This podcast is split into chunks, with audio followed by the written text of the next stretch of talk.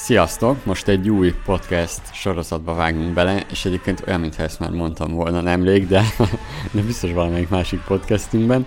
Szóval azt találtuk ki, vagyis hát az volt a kérésetek, hogy csináljunk egy ilyen hírszemlét, és akkor rájöttünk, hogy mi ezt amúgy is csináljuk, úgyhogy belevágtunk.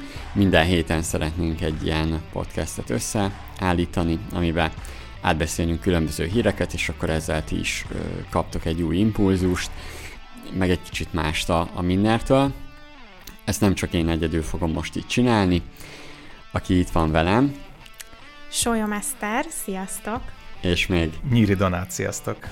Ugye ővelük már találkozhatatok például a minden TikTokján is, de én azt mondom, vágjunk is vele, nézzük a mostani híreket, és akkor mondjuk átveszem én a szót, mondjuk, vagy folytatom. És akkor én, amin híren ledöbbentem, megint, hogy mennyi felhasználójuk van, ez a canva.com. Ugye bárhogy nézzük, azért a legtöbben, hát mindig mondják, hogy jaj, Canva, azért nem Photoshop, meg minden, és akkor képzeljétek el, hogy 2021-ben 3,5 milliárd dizájnt csináltak a Canván, de mondom tovább a statisztikát, aztán majd utána kicsit vesészetjük ezt a Photoshop, nem Photoshop, lehet-es így súfni, tuningolni, mert már több mint 3 millió olyan ember van, aki fizet azért, hogy a Canván kihasználja a különböző dolgokat, ugye ez havonta $20, tehát egy ilyen durván 5000 forintos összegről beszélünk, de most már több mint 5000 forintot fizetnek, és ami szerintem még durvább, hogy a nagy márkák is használják, például ilyenek, mint a PayPal, Salesforce, vagy például a Marriott Hotel Lines, tehát hogy eszméletlen nagy márkák is használják, sőt a Fortune 500-nál ott a top 75% azt használja, nem, a 75%-a használja, az durva. Az amerikai cégeknek a top 500-ában 75%-a használja a Canvát, szerintem az nagyon sok, meg amit még tudni kell, hogy a felhasználók száma, az pedig már több, mint volt itt egy 55 milliós adat, de a 2022. januári adat az 75 millió. Tehát 75 millió ember használja 190 országba. Na, és akkor most, hogy hallottuk ezeket a statisztikákat, és totál meglepő, hogy a Canva így előretört. Ti mit gondoltok róla? Hát szerintem érthető. Én itt veled kezdtem el használni a mindennél a Pro verziót, előtte is ismertem, de mindig beleütköztem, hogy milyen idegesítő, hogy ami nekem igazán tetszik, kis elem, az fizetős. És hát valóban azt nem gondolom, hogy egy grafikust kiváltja, amit én összerakok, de nagyon felhasználóbarát, teljesen érthető. És az benne vicces, hogy amikor már egy ideje használod a Canvát, akkor Instagramon felismered, hogy másnak a posztja is, én vágom ezt az effektet, vagy ezt a templétet, vagy ezt a sablont. Pont a sablonokat akartam egyébként én is mondani, hogy nekem azért érdekes, hogy ennyire sokan használják, ráadásul ilyen nagy cégek, mert én is volt már, hogy egy random Facebook poszt alá visszakaptam, hogy nem volt más Canva sablon. És nem tudom, így felmerült bennem, hogy nem gáz egy pont, tehát hogyha annyira sok ember használja, akkor kvázi egy csomó olyan elem van benne, ami közismert lesz, és a többi ember egyből felismeri, hogy ez is egy Canva. Igen, de lehet, hogy csak mi szakmailag, mert hogy a fogyasztót nézzük, ő egyébként nem biztos, hogy ebből észreveszi. Ez igaz. Meg még így is szerintem nehéz képet készíteni. Uh-huh. Tehát mi már, amikor az elején készítettünk a Canvával, akkor beleestünk abba, hogy ha egyébként nagyon jó egyedit akarsz, akkor az nagyon nehéz. Meg múltkor volt az Instagram kampányunk, emlékszel Eszter, amikor ilyen pop-art stílust alkalmaztunk? Igen, pop-art. Igen. Ilyen képregényes. Igen, ugye ez ilyen vállalkozás indításos kihívásnál, és azért ott találtunk elemeket, de azért meg kellett küzdeni, hogy nagyon, nagyon egyedi legyen. Az a jó egyébként, hogyha be tudja valaki lőni már azt a szintet, amikor a meglévő sablonokból, de kombinált, valahogy változtat meg szerkeszt annyit, hogy az végül egyedi lesz. Igen, de talán nem tudom, mert hogy most például rengeteg ember volt, aki most emiatt amúgy a Photoshopot nem tanulta meg. Hát nem, én nem is, tehát hogy a Photoshop a számomra nagyon ijesztően komplikált dolog, de mondjuk talán Donát, te össze tudod hasonlítani a kettőt, mert te használsz Photoshopot.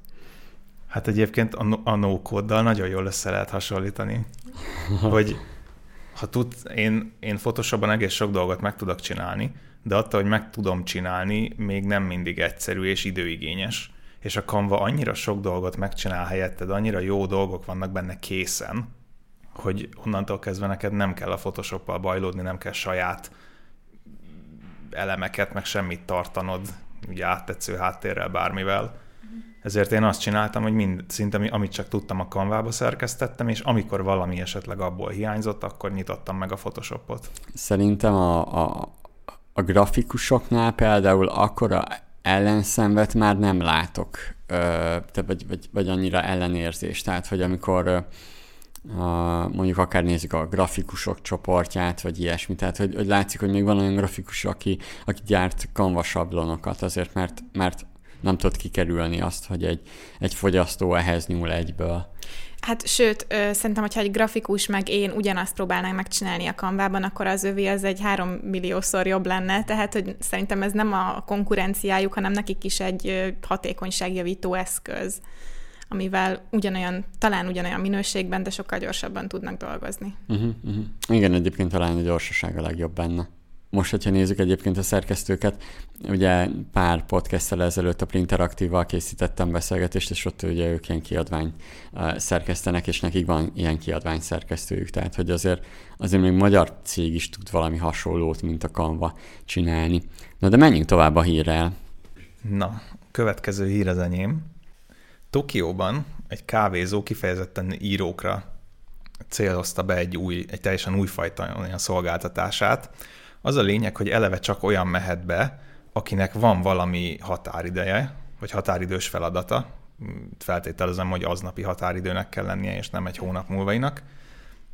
De a lényeg az, hogy alapból sokan járnak kávézókba, határidőre dolgoznak, de nincs semmi, ami ösztönzi őket arra, hogy ténylegesen dolgozzanak, és ne csak előcsörögjenek a kávézóban.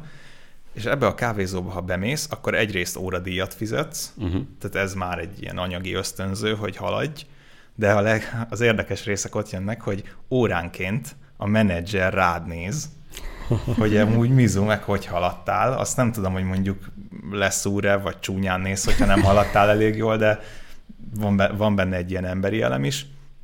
És a legfurább, vagy ilyen elborultabb japán ötlet az egészben, hogy nem engednek ki. Tehát hozzájárulsz ahhoz, hogy téged oda bezárhatnak, és nem engednek haza, amíg nem végzel. Aztán. Úgyhogy igazából ez így nekik is jó, mert ugye pörgetik az óradíjat. Persze. De te is akarsz végezni, nyilván egy ponton nagyon haza is szeretnél jutni.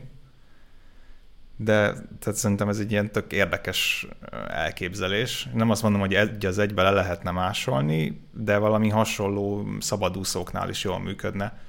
Ez egyébként, ha így belegondolunk, már talán közelebb áll egy coworkinghez, mint egy kávézóhoz. Igen. Az a prémium díjas ajánlat, amikor csúnyán néznek rá, és a harmadik körnél meg már valami baseball ütővel sétál körbe a menedzser, hogy mi a helyzet. De ugye ezt tudja, egy coworking irodában én el tudom képzelni, hogy alapból hiányzik a coworking irodákban ez a fajta olyan, hogy mondjuk akár reggel összeüljünk, és akkor megbeszéljük azt, hogy milyen feladatokat csinálunk, meg most ugye arra értem, hogyha mondjuk én is szabadúszó lennék, és akkor mindenki elmondja, hogy milyen feladatot csinál aznap, ami egyébként még előnyös is, és utána ez kicsit számon van kérve, és akkor lehet, hogy bérleti díjba, vagy kedvezménybe, és akkor vezetve van valami táblán, vagy ilyesmi. Mert ugye ez arra is jó lenne, hogy szerintem itt még jobban meg tudja csinálni a közösség építést is, mert hogyha nekem van egy olyan problémám, lehet, hogy, vagy amit éppen csinálok, lehet, hogy tud benne segíteni. Mondjuk ugye Kovács Peti szövegírónk szokott úgy jönni, hogy volt egy olyan, hogy egy nagy márkához kellett neki ötletelnie valami, nem tudom, vagy social, vagy valamilyen videóba, és emlékszem, hogy jött, elmondta a briefet, mondtunk 2 ötletet, és ment azt mondja, na ezért jó a coworking, most legalább foglalkozhat valami mással, mert hogy igazából meg lett neki a megoldás. Szóval, hogy azt szerintem még erre is jó lehet, de valami jó ösztönző, azt tudja, hogy kellene. Igen, de én amúgy az anyagi mellett már önmagában azt is tök jó ösztönzőnek tartom, vagy tartanám, amit mondtál, hogy reggel megbeszéljük, hogy úgy kb. Ki mit csinál, meg aztán délután, hogy ki hogy haladt. Tehát egy csomó emberben benne van az, hogy nem szeret csalódást okozni, igen, még ha nem is okozol effektíve csalódást, mert nem a főnöködnek vallott be, hogy nem haladtál semmit aznap. De erre de még van. Olyan gáz. Igen. Még erre van is egy ilyen kutatás, igen, volt, hogy ugye ez valamennyire egy új szokás is egyébként, hogy kicsit jobban dolgozol, mert hogy jobban beosztod az idődet, meg ilyesmi, és hogy volt egy olyan, hogyha a kisgyerekek egymással megosztották hogy milyen új dolgot csinálnak, mondjuk megtanulnak valami új dolgot, akkor ha ezt megosztották a több mint 3 emberrel, akkor nagyobb eséllyel felvették azt az új szokást, és kitartóbbak lettek. Mm-hmm. Tehát mondjuk én most, hogyha azt mondom, kijelentem, hogy már pedig én nem tudom, jövő héttől minden nap lemegyek kondiba, és ezt minél több embernek elmondom, annál nagyobb az esélye, hogy... Ja. Jó dolog a belső motiváció, de mégis valahogy azt hat az emberekre, hogy nem akarnak beégni mások előtt. Lehet. Ja. Lehet. De ez egyébként könyveknél meg elhiszem, hogy még nagyobb lehet ez a...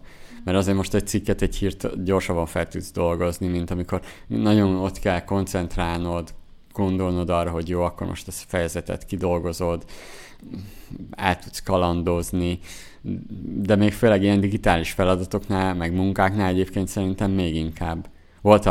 Ezt gyorsan mondom, és utána mehetünk tovább egy hírre. Van egy szabadúszó ismerősöm, aki azt mondta, hogy elkezdett most felújítani, és emiatt kevesebb ideje volt tartalmakat készíteni, vannak ilyen tech blogja, meg tech csoportja, meg amúgy külsős marketinges is, és azt mondta, hogy így igazából 5 napból csak körülbelül 2 és felett tudott, és azt mondta, hogy az a legrémisztőbb, hogy nem dőlt össze a világ, és hogy amúgy van, tehát hogy lehet, hogy nem 100%-ban, de 80%-ban teljesítette a feladatokat, és hogy most ő egy kicsit így egy nagy kérdőjel van benne, hogy akkor az, amit ő megszokott, az a munkatempó, az lehet, hogy lehet jobb is. Ez egy érdekes, úgyhogy ezen érdemes majd elgondolkodni. És akkor menjünk is tovább. Hú, akkor eljövök. Én egy olyan hírt találtam, hogy az Apple lehetővé tette hivatalosan is a készülékeinek az otthoni javítását.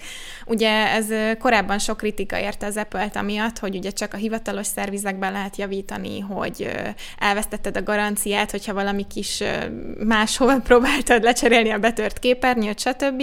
És most, hát csak az Egyesült Államokban egyelőre, de most talán a múlt héten nyitották meg a webshopjukat, bővítették a webshopjukat, ahol most már a szükséges alkatrészeket és javítási útmutatókat is lehet vásárolni. Azért Amerikában, mert, azt a háttérinformációt találtam, hogy formálódik egy még nem hivatalosan, de készülődik egy olyan amerikai jogszabály, ami biztosítaná a felhasználóknak a jogát ahhoz, hogy a saját készülékeiket maguk megjavítsák. Tehát ez ilyen fogyasztóvédelmi dolog, és épp ezért először az Egyesült Államokban lettek elérhetőek a műszerek, meg az útmutatók, meg a javító készletek, de azt mondja az Apple, hogy szeretnék hamarosan az európai rendeléseket is teljesíteni. Na, kíváncsi vagyok, mit gondoltok, szerintem az elsőre nagyon jól hangzik, viszont azt hozzá kell tenni, hogy nagyjából úgy tűnik, hogy a magánemberként azért még mindig nem lesz ez annyira jó deal, hogyha minden a szükséges alkatrészt és műszert beszerzel, akkor alig tudsz egy pár dollárt spórolni a hivatalos szervizáraihoz képest, illetve egyelőre még az is nagyon korlátozott, hogy milyen modelleket támogatnak ezzel, tehát ha jól tudom, akkor jelenleg iPhone 12, 13 és a legújabb SE mobilokhoz lehet rendelni alkatrészt. Azt mondják, hogy ezt is akarják bővíteni. Vélemény? Nekem érdekes, vagy az a legérdekesebb, amit mondtál, hogy magánemberként ezen elvileg te nem fogsz tudni sokat spórolni. Ha ez így tényleg igaz, akkor nyilván az Apple részéről egy teljesen logikus lépés, mert egy plusz kényelmi dolog lesz az, hogy sokkal több helyen, vagy akár magadnak is javíthatsz, de nekik bevételkiesés nem fog okozni. Uh-huh. Viszont ez azért nagyon fura, mert az elmúlt 20 évben pont, hogy azért háborognak az emberek, mert az ilyen utángyártott alkatrészes, garancia elvesztő sufni tuning az általában 1/3, ha nem 1/10 ára a hivatalos bolti javításnak. tehát kijelzőcsere is, hogy mit tudom én, után gyártott képernyő, vagy nem tudom, akkor 10 000 forint, ha beviszed, akkor meg 50 vagy 70. Tehát hatalmas nagyságrendbeli különbségek voltak régen az ilyen szervizárakban. Igen, hát szerintem alapból az Apple nagyon zárt rendszer, szóval, hogy nagyon nem engedi be külsősöket, szóval ez is, szerintem ezt most jó sokáig kihúzta, de szerintem ez csak egy ilyen lavinát fog elindítani, hogy minden másba is, ugye már amúgy is nagyon perelgetik, hogy nagyon sok jutalékot levesz a különböző, mondjuk akár játékoktól, hogy nem vezethetsz be más fizetési módot, meg ilyesmi. A töltők például, hogy igen, nem jön bele ugyanaz a töltő. Aha. Igen, és hogy ezekkel most elég jól támadják, meg minden, úgyhogy szerintem ez valószínűleg egy újabb olyan állomás, hogy majd egy kicsit még tudja is mondani ezt, és lobogtatni az Apple, hogy de figyeljetek, azért ám nyitok én a felétek, meg az emberek felé, meg az, hogy nem annyira zárt rendszer, és szerintem ez egy, inkább egy olyan gesztus tőlük, hogyha megint majd betámadják őket valamelyik akár politikus, akkor tudják mondani, hogy na, de hát például ezt is megadtuk nektek, illetve szerintem már elég jól kimaxolták azt, hogy sokáig maguknál tartották, már ezt nem kell, és igazából inkább rámennek arra, hogy tök jó, legalább drágán el tudjuk adni az alkatrészeket, mert azt viszont még mindig tőlük tudják beszerezni, és van egy, mondjuk nyitnánk egy mobil szervizboltot, akkor ugyanúgy csak az Apple-től tudjuk beszerezni a dolgokat, aztán a munkadíjunk meg lehet, hogy több, mint egy Apple szervizbe. És azért most így mindannyiunknak iPhone-ja van, ti hová mennétek be? A Milán mobilfón szerelő üzletbe, vagy az Apple-be, mondjuk az iStyle-ba? Hát valószínűleg Apple-be vagy iStyle-ba, és biztos, hogy én nem sztereotípiákat akarok erősíteni, de én biztos, hogy nem rendelnék meg kis mini Apple márkás csavarhúzókat, meg egyebeket, hogy én cserélgesek le valamit otthon. Ezt úgy tudom elképzelni, hogy valami nagyon ilyen műszaki hobbival rendelkező, tényleg így élvezetből csinálgatja otthon magának, de szerintem az nem annyira reális, hogy az átlagfogyasztó otthon magának szereljen bármit. Hát főleg az Apple felhasználók, tehát akik iPhone-t használnak, több mint valószínű, hogy olyanok, akik, tehát hogyha valaki annyira akar rendelkezni a mobilja felett, akkor az inkább Androidod vesz. Valószínűleg alapból, aha, nem azt igen, fog menni. Nekem soha nem lenne igényem arra, hogy én szerezzem be az alkatrészt, és majd én kiválasztom, hogy... Igen, mert mondjuk, ha megnéznénk egy olyan statisztikát, hogy mondjuk akár még a kijelző, nem is a kijelző cserét, hanem a, tudjátok, van ez a védőfólia. Mondjuk megnézzünk azt, hogy az androidosok mennyien teszik rá saját maguk a mobiljukra a kijelzőt, vagy nem a kijelzőt, hanem a fóliát, meg mondjuk az iPhone-osok, és tuti, hogy ott lenne, hogy inkább megbízod a, nem tudom, valamelyik iSight, vagy ilyesmi, vagy még ha mobil, vagy GSM boltba mész be, ott is úgy van, hogy inkább rárakatod, kifizeted azt a pénzt, mint hogy saját magad. Úgyhogy szerintem itt igazából megoldott pár százalék ember volt, aki ezt így, meg a média talán egy kicsit ja, meg fel vannak készülve, hogyha tényleg ez a törvény, ez megszületik, akkor ő nekik már ki van pipálva. Na, a következő téma az, hogy munkaidő után kereshet-e a főnök. Ugye azért nagyon sok munkahelyen van olyan, hogy digitális tevékenységet végeznek, legyen az marketing, kivitelező, webfejlesztő, ugye mint mi, média ügynökség, mondhatom azt, és hogy hát azért ugye mindenki másért ír, én általában azért írok mondjuk nektek, de most majd van a beszélgetés után, majd lehet, hogy át is gondolom, hogy mert hogy lelkes vagyok, és elküldök egy cikket, tehát hogy nem olyan, hogy feladatot osztok ki, de nagyon sok munkahelyen van az, hogy mondjuk a főnök lead egy feladatot, amit akár még el is kell végezni. Ugye sajnos, vagy nem sajnos, ugye ezt most nem is tudom teljesen beleélni magamat, meg mindig csodálkoztam, amikor a multis ügyfelekkel akár leveleztem, vagy ilyesmi, és akkor ők visszaírtak este 7, meg 8-kor is. Én ráért volna reggel, csak akkor küldtem el, hogy én nekem már ne kelljen reggel elküldenem. És nagyon érdekes volt, bár én ugye nem voltam a főnökük, de hogy ugye ezt beszéljük át majd ezt a témát, de közben van egy kapcsolódó hír. Ez még régebbi egyébként, tehát 2022. februári, csak a témát hoztam be, ott Belgiumban már van egy olyan, hogy a kikapcsolódáshoz való jog, és van egy ilyen törvény, ami ezt a nevet kapta, és több mindent változtattak, de az egyik ilyen volt, hogy a főnök nem kereshet munkaidő után, méghozzá ez főleg egyébként az állami, ott még csak az állami alkalmazottakra a közszférába van, és hogy ezt egyébként Franciaország, Olaszország, Spanyolország és Írország is már bevezette, tehát hogy már több európai országban van ilyen törvény, és a legtöbb helyen egyébként nem csak a közszférába, tehát hogy így mindenkire. Ugye az amiért ezt bevezették, mert hogy így kevésbé stresszesek a munkavállalók, a kiégést kicsit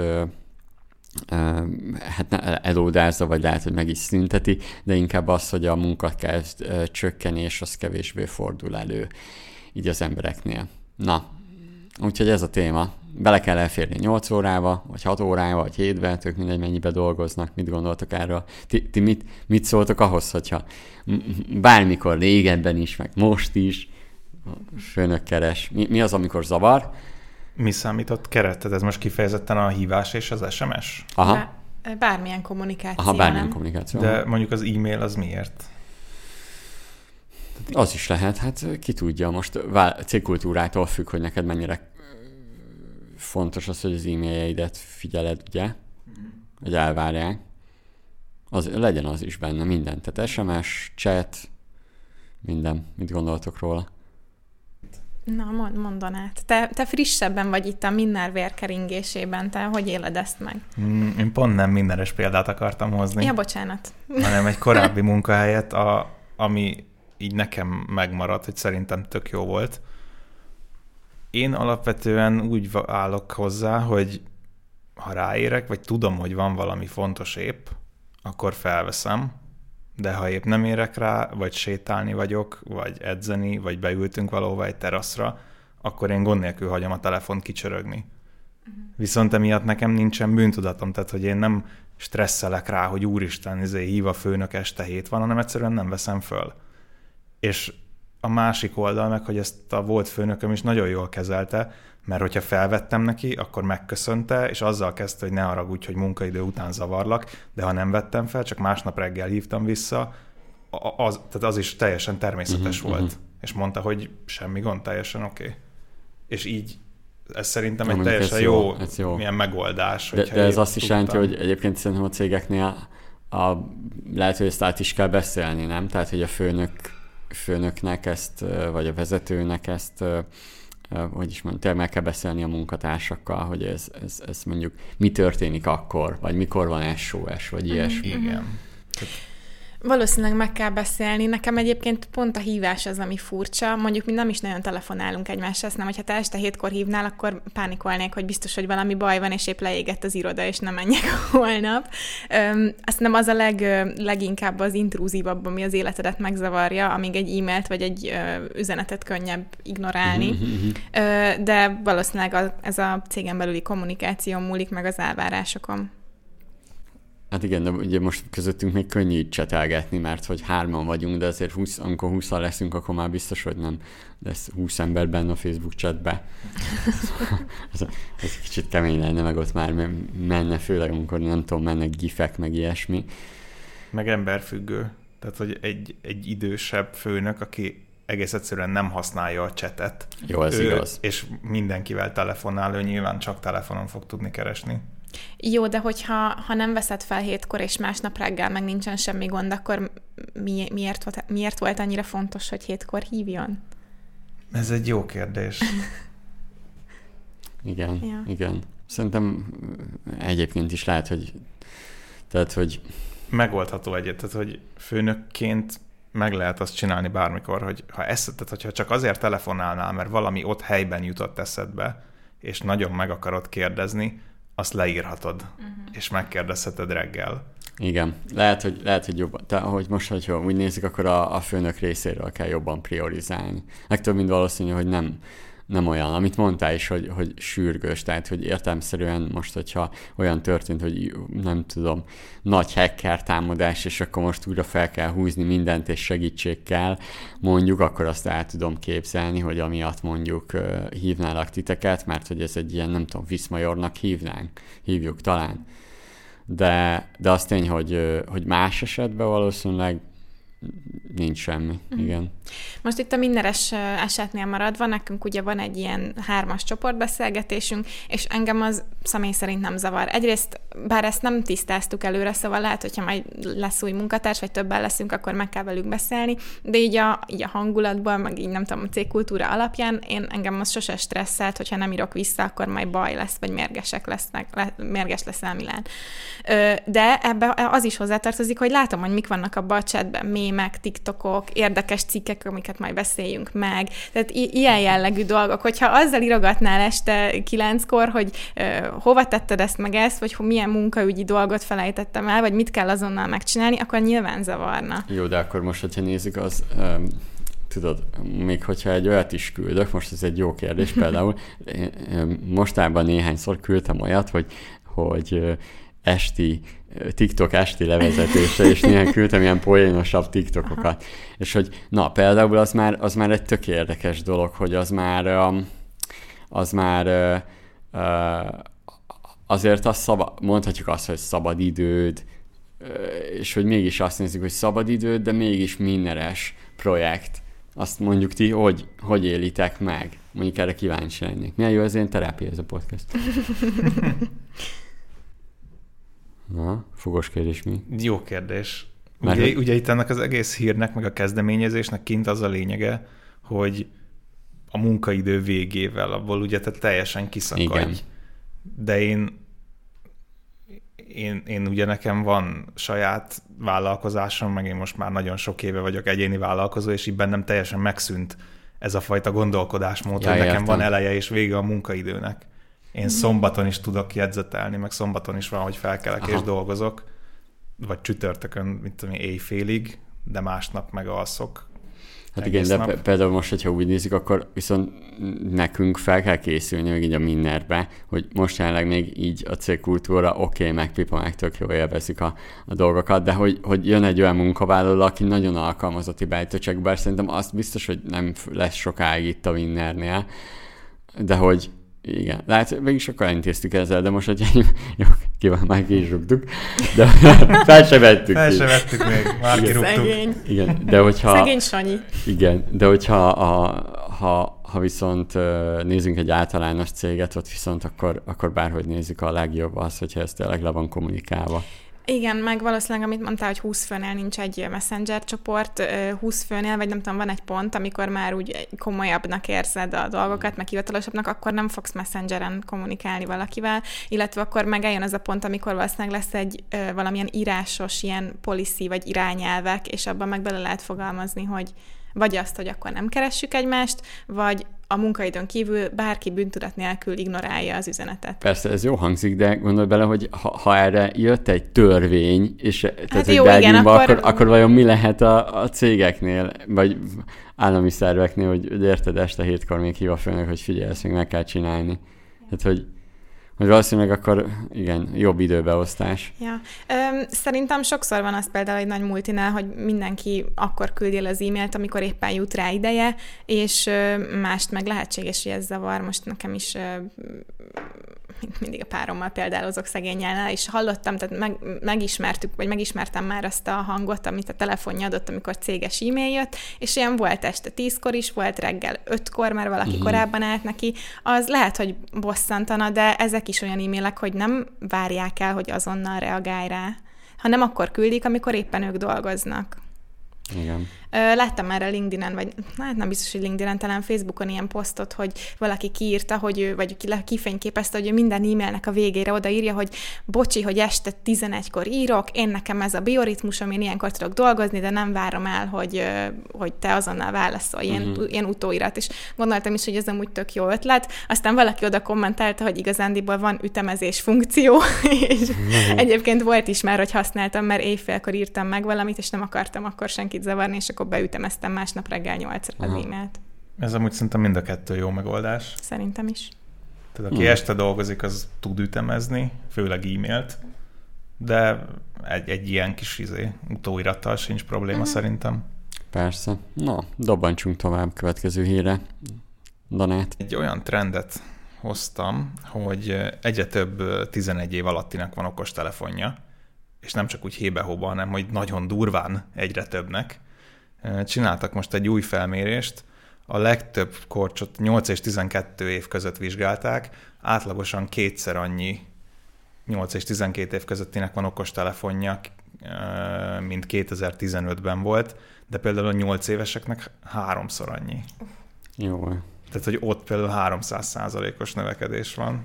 Jó, de ők szerintem még jobban belenőttek ebbe, mert bárhogy nézzük, nálunk is a családban vannak kisgyerekek, és úgy el tudják nyomni a YouTube hirdetést, hogy eszméletlen, és tudja, hogy az egy hirdetés, és hogy mit kell vele csinálni, és már még 2 éves se volt például az egyik rokonom, és simán elnyomta. Szóval, hogy szerintem már alapból úgy nőnek fel, sőt, meg tudja keresni. Sőt, ő tudja azt, hogy melyik mesére kattintsunk rá, vagy videóra, hogy utána felajánlja azt, amit ő szeret. Nem tudja, hogy kell rákeresni, de tudja, hogy arra kattintsunk, és utána be fog jönni a meséje. Igen. És mondta, hogy igen, tehát hogy szerintem az is lehet benne, mondjuk, ezt nem tudom, hogy az szerintem elég káros, már hogyha abból kiindulva, hogy sokszor olvastam olyat, hogy Steve Jobs annó, vagy például a Bill Gates, vagy mondjuk Mark Zuckerberg sokszor nyilatkozza azt, hogy a gyerekeinek, ugye Steve Jobs régen nyilatkozhat, az, hogy nem engedi gép közelébe, nem engedi mobil közelébe, sokáig nem használhatnak kijelzős bármilyen eszközt. Tehát, hogy ez milyen érdekes, hogy azok, akik amúgy befolyásolják a mi digitális szokásainkat, ők pont a gyerekeiket tiltják el tőle. Hát, mert ők is tudják, hogy mennyire durván befolyásolják a szokásainkat. Ők tudják a legjobban. Hát biztos, hogy milyen kutatások látnak, amik a kezükben igen. vannak. Egyébként még az volt, még pár érdekesség, ami így a hírben volt. Igen. Az egyik pont, amit mondtál, hogy már ebbe szoknak bele. Tehát ne úgy képzeljük el, hogy a 8 éves gyerek okostelefont kap, és elkezdi megtanulni használni, mert több mint a felük már 5 éves kor alatt kezd el telefont használni. Tehát 8 évesen már úgy kap telefont, hogy végre saját, de egyébként kis túlzással power user rajta. És nyilván az oka, miért vesznek, az mindig a bevallott ok legalábbis az, hogy elérjék egymást. Aha. És a gyerekeknek a 2/3 használja a tévénézésre és online videónézésre. A kommunikáció, meg minden más, az elhanyagolható rajta. Még a játék is csak 50% körül van. Tényleg a tartalomfogyasztás az, ami messze a legnagyobb. Hát és ez sajnos például az ilyen, mint a TikTok, az meg teljesen be tudja őket szippantani, szóval szerintem ez mind afelé megy, hogy minél korábban fogják használni. Igen, szerintem ebben az a para, nem tudom, én leszek itt a boomer, hogy azt, mit mondtál, hogy 300%-kal nőtt, vagy valami ilyesmi tehát, hogy nagyon megsokszorozódott, hogy hány gyereknek van okostelefonja. Ez valószínűleg nem járt együtt azzal, hogy ugyanekkora mértékben növeltük volna, hogy mennyire tanítjuk őket tudatos tartalomfogyasztásra, mennyire hívjuk fel ezeknek a online dolgoknak a veszélyeire a figyelmüket. Szóval nem akarom itt nagyon lehozni az életről a hallgatókat, de tényleg szörnyű dolgok tudnak történni gyerekekkel az interneten, akik nincsenek arra felkészítve. Nem akarok feltétlenül példákat hozni, hiszen mindenkinek a képzelőereje az elég erős hozzá. Akárha csak a TikTokra gondolunk, én nagy TikTok rajongó vagyok, nagyon szeretem a tartalmakat, de pontosan tudom, hogy az algoritmus az belehúz ilyen dolgokba az érdeklődési köröm alapján, meg a lájkjaim alapján. Egy kisgyerek az nem biztos, hogy ezt felfogja, és számtalan cikk született arról, hogy az algoritmus hogyan tud ilyen fasiszta irányba elvinni, meg rasszista tartalmat, meg gyűlölködő tartalmat mutatni valakinek, és nem tudom, engem aggaszt ez a gondolat, hogy egy kis 11-12 éves gyerek, aki nem biztos, hogy ezeket a dolgokat jól át tudja gondolni, meg tudja értelmezni, vagy van olyan szülője, akihez fordulhat és kérdezhet, nem ez a jó, nem annyira jó neki ez. Akkor lehet, hogy gyerekek ilyen laposföldhívők lesznek, meg minden. Laposföld.hu amit bedob az algoritmus. De, hát és az simán lehet egyébként, hogy, mert azért a konteók mindig gyorsabban terjednek, és az algoritmus, ha egy picit megérzi, hogy te a konteókat szereted, igen, akkor utána egyből rakja hozzád a videókat. És amikor a felnőttek se tudják megkülönböztetni az A-hírt az igazitól, hogy várjuk ezt el egy 8 évestől. Igen, vagy amikor, tehát hogy az, hogy akár van egy videó, ami mondjuk ilyen, minek hívják ezt, amikor... Deepfake-re gondolsz? Igen, deepfake. Tehát van egy deepfake videó, nem fogja ő tudni megkülönböztetni, hogy az nem a Putyin. Látja mindent, és akkor utána ő benne az a kép alakul ki, hogy de hát Putyin tök jó pofa, hát ott volt a TikTokon. Igen, igen. Meg én azért tudatosabb tartalomfogyasztónak tartom magam, meg ilyen kontaók azért nem, tehát azokat így meg tudom szűrni az agyamban, de hogyha nekem valaki nagy lelkesedéssel elmesél valami teljesen rossz szándék nélküli, valami természetbeli fun fact-et vagy érdekességet, én azt úgy elhiszem, tehát meg se kérdőjelezem, rá se keresek. Úgyhogy simán, nem tudom, ijesztő ez a tény, amit hoztál, Donát. De én egyébként teljesen nem erre akartam kiegyezni a hírt magát. Van valami jó kis biznisz benne? Hát gondoltam, beszéljünk a biznisz oldaláról, mert hogy vállalkozóknak szólna ez a podcast, meg a hírszemle. Hát nekem egybe az oldalán jó kis konteós oldalakat felhúzni. Azt is lehet, két dolgot írtam fel. Az egyik ugye az, hogy akiknek esetleg ők a célcsoportja, aha, ők gondolkodhatnak abban, hogy már nem csak az anyukákat, vagy tehát már nem csak a szülőkre lehet hirdetni, vagy őket célozni, mert ugye az influencer kampányok eddig főként 12-16 év közti korosztályt érték el, de azzal, hogy most már a 8-12 közöttiek is kapnak telefont, őket is meg lehet majd ilyennel szólítani, meg igen, tehát én nem konteó oldal, de hogy ilyen rajzfilm csatorna, vagy általános iskolásoknak tanulássegítő platform, hogy lehet gondolkodni, kvázi egy új korosztály jelenik meg az interneten, lehet rájuk vállalkozásba gondolkodni. Úgy is, hogy az nem káros, nem deepfake, és nem konteók. Igen, igen. Hát ez biztos, meg hát a másik oldalról a szülőit is, már nem tudom mennyire kezeli az a szülő tudatosan ezt, aki ennyire engedi azt, hogy ilyen digitális dolgokat használjon, de hát valószínűleg a szülő is egész végig a mobilon lóg, és akkor, hát persze, hogy ilyen mintát lát, akkor a gyerek is akarja. Szóval, hogy a szülőknek adni valami olyan eszközt a kezükbe, ami már most is van, tehát, hogy lehet azt, hogy befolyásolod, hogy mit nézhet, meg ilyesmi, és hogy kicsit azt akár még jobban finomítani. Főleg most már azért itt van az AI, meg minden ilyesmi, Szerintem ez jó lenne, és egyébként még a közösségi média oldalaknak is jó lenne egy ilyen, hogy akár te magad be tudod állítani azt, hogy a gyerek milyen, elsősorban milyen videókat fogyasztan, és hogy felülírja az algoritmust. Azt szerintem, sőt, még azt is mondanám nektek, hogy tök jó bevétele lenne ennek a Facebooknak, TikToknak, meg minden, hogy a szülő fizet ezért. Hát én biztos, hogy fizetnék érte. Egy ilyen funkcióért pluszba mondjuk. Persze, csak trianonos anyagokat kapjon a gyerek. Csak Nagy Magyarország térképje, hát persze. Azért plusz felár. Na jó, evezünk kicsit, de pont ilyen magyaros téma jöhet tovább. Igen, én azt akartam mondani, hogy amúgy tök más irány, de végül is a magyaros az összefogja, a patriotizmus. Olyan hírt találtam, hogy a Lidl Magyarország az nagyon nagy mértékben elősegítette a magyar vagy a hazai termelőknek az export tevékenységét, ugyanis a Lidl Magyarország közreműködésével magyar cégek 2021-ben rekordértékben 81 milliárd forintért exportálták a termékeiket. 21-ben a Lidl Magyarországnak a 726 termékét lehetett külföldön 28 országban megvásárolni.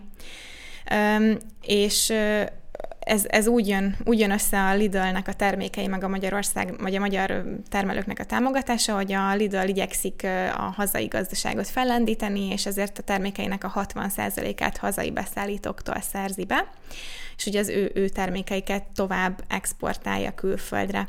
Érték alapján a legnagyobb felvevő piac Románia, de a legváltozatosabb termékpaletta Szlovákiában volt, de kiemelkedően Németországba, Csehországba, Horvátországba, Lengyelországba és az Egyesült Királyságba irányuló kivitel is. Számomra ez a hír az azért is érdekes, mert hogy arra gondolunk, hogy a Lidl az egy kereskedelmi cég, és hogy kiskereskedelmi lánc, és hogy valójában ott ők csak azzal foglalkoznak, hogy oké, megvan az árubeszerzés, és Magyarországon a terméket mondjuk értékesítik a magyar gyártóktól, de hogy azért ilyenkor már bejön az, hogy az üzleti modellbe még egy plusz faktor ebbe, tehát hogy szerintem ezt, amit mondjuk kicsit nehezebben tud megcsinálni egy olyan piaci szereplő itthon, mint mondjuk a CBA, vagy még a Coop, meg még inkább nem tudja ezt megcsinálni. Tehát az, hogy ilyen plusz dolgot ad a beszállítóknak, ami értelemszerűen a beszállítótól, hát még jobb árat tud kapni. Mert azért most ott vagy te egy magyar gyártó, mondjuk ott van a minden, aki nem tudom, most lehet nem ásványvizet gyárt, de úgy pont arra talán a legjobb példa, mondjuk minden ásványvíz, és hogy értelemszerűen sokkal több raklapnyit fognak egybe megrendelni tőlem, azért mert még Romániába is, meg Csehországba is viszik, ezért én még jobb árat fogok neki adni. Hát persze, hát még nagyobbat rendel tőlem, egy helyre kell csak küldeni egy szerződés.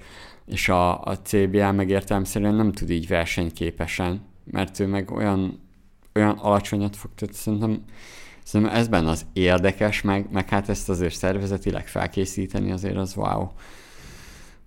Az durva lehet, de azért a Lidl az eléggé szervezetnek az Aldi. Donát? Ez a meglátás? Én azt akartam mondani, hogy milyen érdekes egyébként makroszinten ez az árucsere, hogy itthon ugye egy aránylag kicsi piac vagyunk, alacsony vásárlóerővel, nálunk legjobban mindig a külföldi olcsó importáru fogy, főleg élelmiszerből. Uh-huh. Tehát ide hozzánk bejön mondjuk Németországból, meg Lengyelországból a legolcsóbb cucc, mert hogy mi azt akarjuk megvenni, nem tudunk mondjuk másfélszeres árat fizetni sokan a magyar termékért, és erre ugye nyilván egy tök jó megoldás, hogy akkor a magyarok megtermeljenek külföldre, kiviszi a magyar terméket külföldre, ahol meg az embereket nem fogja zavarni az, hogy mondjuk kétszer annyiba kerül. Igen. Mert igen, ott meg van rá felvevő piac, meg nagyobb vásárlóerő. Hát itt maga az összeg is egyébként óriási, tehát 81 milliárd forint értékben. Most, hogyha azt nézzük, itt most nézzük azt, hogy ez céges kereskedelmi árbevételeket nézve, ez 81 milliárd forint, azért az óriási összeg. Igen, ez szerintem egyébként egy tök jó pozitív hír. Bár itt megjegyezzük egyébként, hogy ez a hír ez olyan volt, hogy ez egy PR cikk volt, de például ez a Lidl-nek a PR cikkje a hvg.hu-n, de hogy ez egy olyan info volt, hogy ez valahogy hozzá kell jutnunk amúgy. Mert itt még üzleti modell szempontjából is egy érdekes dolog az, hogy te mennyit nyersz azzal, hogyha be tudsz jutni a Lidl-be beszállítóként. Meg így marketing szempontból is érdekes, azt nem tudom, hogy a teljes exportált termék skálának mekkora része volt az állandó ajánlat, és mennyi esetleg ilyen különleges, de én éltem az Egyesült Királyságban, és ott mi sokat jártunk Lidlbe, és emlékszem, hogy tök különleges volt, amikor ilyen magyar napok voltak mondjuk, és ott voltak a magyar termékek, de rendszeresen volt lengyel nap, vagy amerikai, vagy ilyesmi, szóval akár úgy is kivihetik ezeket a termékeket, hogy valami különleges ajánlat keretében. Igen, igen. Amúgy 111 millió forint jut egy termékre. Tehát ha úgy gondolkodsz, ha most csak így leosztod ilyen átlag statisztika szintre, akkor ha te egy termékeddel bekerülsz, akkor a 111 milliós forgalom. Hogyha külföldre is kiviszik. Ha külföldre viszik. Ja, mert itt volt, hogy 726 termék. Aha. Azért az jó. Csak egy ilyen gyors osztás az érdekesség kedvéért. Akkor a Lidlhöz kapcsolódva hoztam én is egy hírt, pontosabban az Aldihoz és a Lidlhöz, hogy elég nagy növekedést értek el az utóbbi időben az Egyesült Államokban. Az Aldi 8%-ot nőtt, ilyen éves összehasonlítás alapon, a Lidl pedig 11,9%-ot, a Walmart egyébként ilyen 2-3%-okat nő évente. Szóval, hogy ez durvának számít abban az iparágban vagy szektorban. De nem is ez volt egyébként a hírnek a legérdekesebb része számomra, hanem hogy összeszedtek nyilván az amerikai magazin, amerikaiaknak szóló hírjében ilyen dolgokat, hogy miben más, meg hogy mivel emelkednek ki. És ugye azt emelték ki egyrészt, hogy olcsóbbak tudnak lenni, aminek az egyik oka, hogy kisebb a választék, ezért kisebbek az üzletek, nincsenek túltolt diszpléjek, ilyen konzervből, gyümölcsből épült, mint én, piramis, meg igen, tudod, ilyen mindent. Van erre külön valami lacroix artnak nevezik egyébként. Aha. És hogy már azzal rengeteget spórolnak, hogy az emberek, akik dolgoznak, azok ténylegesen dolgoznak, nem pedig üdítőből építenek valami formát. A polcok ugye úgy vannak megcsinálva, az itthon is tök jól megfigyelhető, hogy sok terméket egyből a kartonból veszel ki. Mondjuk a tej az oda van pakolva igen. a kartondobozostól, és te onnan kiveszed a sajátodat. Ergo nincs plusz egy embernek az a költsége, hogy ő odatolja és kipakolja a polcra, mert hogy nincs polc. Uh-huh. Ugye rengeteg a saját márkás termék, nincs annyi nagy brand, és a legutolsó az külön tetszett, hogy apró pénzzel lehet ugye kinyitni a kocsikat, így a vásárlók ösztönözve vannak arra, hogy visszatolják, és nem a bolti dolgozóknak kell összegyűjteni és visszatolni. Ez biztos furcsa lehet az amerikaiaknak.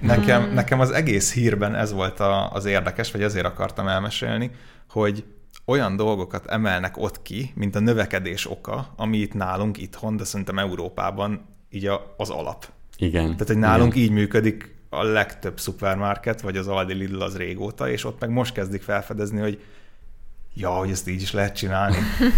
Ugye esetleg nem kell, most idézőjelben mondom, hülyeségekre szórni a pénzt, mint a diszpléjépítő ember, meg a kocsi összeszedő ember, és akkor olcsóbban lehet működni.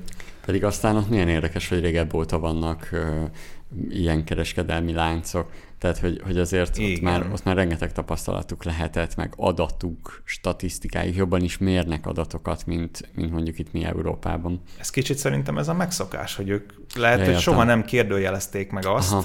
hogy nem kéne az embereknek visszatolni a kocsit. Mert ha mondjuk ezt a Walmart meglépni, akkor lehet tüntetnének ott másnap, hogy mit képzel a Walmart, hogy a saját kocsimat kell visszatolnom? Neki joga van ott hagyni a kocsit, igen, ahol akarja. Igen, ugye az Egyesült Államokban ezek ilyen érdekes dolgok. Hát igen, meg ugye itt most az is van, hogy ugye kiment az Aldi meg a Lidl is, és hogy ott azért lehet, hogy pont egy új célcsoportot kezdtek el megfogni. Egyrészt olyat is, aki már Európából vagy Európában járt, és akkor ezt mondjuk már találkozott vele, tehát hogy ebből a szempontból lehet, hogy kicsit szerencséjük van, de hogy végül is most a saját célcsoportjukat nevelik ott ki Amerikába. Igen, azt olvastam a hírben egyébként, hogy az Aldi például 2016 óta van kint, uh-huh. és Amerikában konkrétan ők a legolcsóbb ilyen nagy áruházlánc. Pedig az nagyon érdekes, mert pont ugye Walmart az, akit talán szoktak mondani, hogy ott Amerikában az a legolcsóbb. A Costco. A Costco? Aha. Igen, és akkor most hirtelen megjön egy abszolút külföldi. Hát valamit nagyon jól tudnak, az biztos, meg jól tudják szervezni a munkát. Talán az összesből, amit így mondtál, az szűrhető le, de Magyarországon is. Tehát, hogy maga az, hogy a munkaszervezésük, az jó, ha már belegondoltok, mennyi TikTok videó van arról, hogy milyen gyorsak az Aldi meg a Lidl pénztárosok. De amúgy már ijesztően. Én olyan pánikba vagyok, amikor pakolnom kell, hogy nem tudok elég gyorsan elpakolni. De milyen érdekes, hogy amúgy értékeled, meg tök gyorsan halad a sor, meg örülsz neki, mert hogyha még a sor nagyon hosszú is, akkor is az van benned, hogy ja, oké, nem a spárba vagyok. Lepörög egy pillanat alatt a spárba, meg tudod, hogy ott alszol. Igen. De volt is valamilyen hír, hogy valami terhes nő sírva fakadt, hogy ő nem tud ilyen gyorsan pakolni, és annyira átérzem. Időnként azért figyelnek rá, vagy nem időnként, hanem azért látszik, hogy hozzáigazítják szerintem a vásárlóhoz. Uh-huh. De az tény, hogy nagyon gyorsan, meg gyorsan bezárják, meg nyitnak. Igen, ott nekem azt tetszik nagyon itt a Tűzoltó utcai Aldiba például, ahova sokat járunk, hogy sosem látsz egyszerre sok ilyen Aldis dolgozót ott magában az áruház térben. Nem tudom, hova tűnnek amúgy. Ha éppen nincs sor, akkor azonnal bezár, hátra megy, amikor az egyik felgyűlik, akkor már ott is van, nyitják a következő kasszát. Fel vannak töltve a polcok, de nincs tele minden árupakolókkal. Mondjuk ez érdekes, azért másikban már jártam, ami mondjuk egy kicsit kisebb, mondjuk a Király utcában, bár ott kettő is van, de én ott jártam Aladamjanics utcaiban, és hogy ott azért van olyan, hogy egy kicsit kerülgetned kell a dolgozókat, bár annyira mondjuk engem így nem zavar, de hogy azért ott például kicsit kevésbé férünk el, és ott azért látszik reggel, főleg reggel. Jó, elfogadom. De ebből biztos, hogy megtalálják azt az időszakot, amikor azért még kevesebben vannak. Mm-hmm.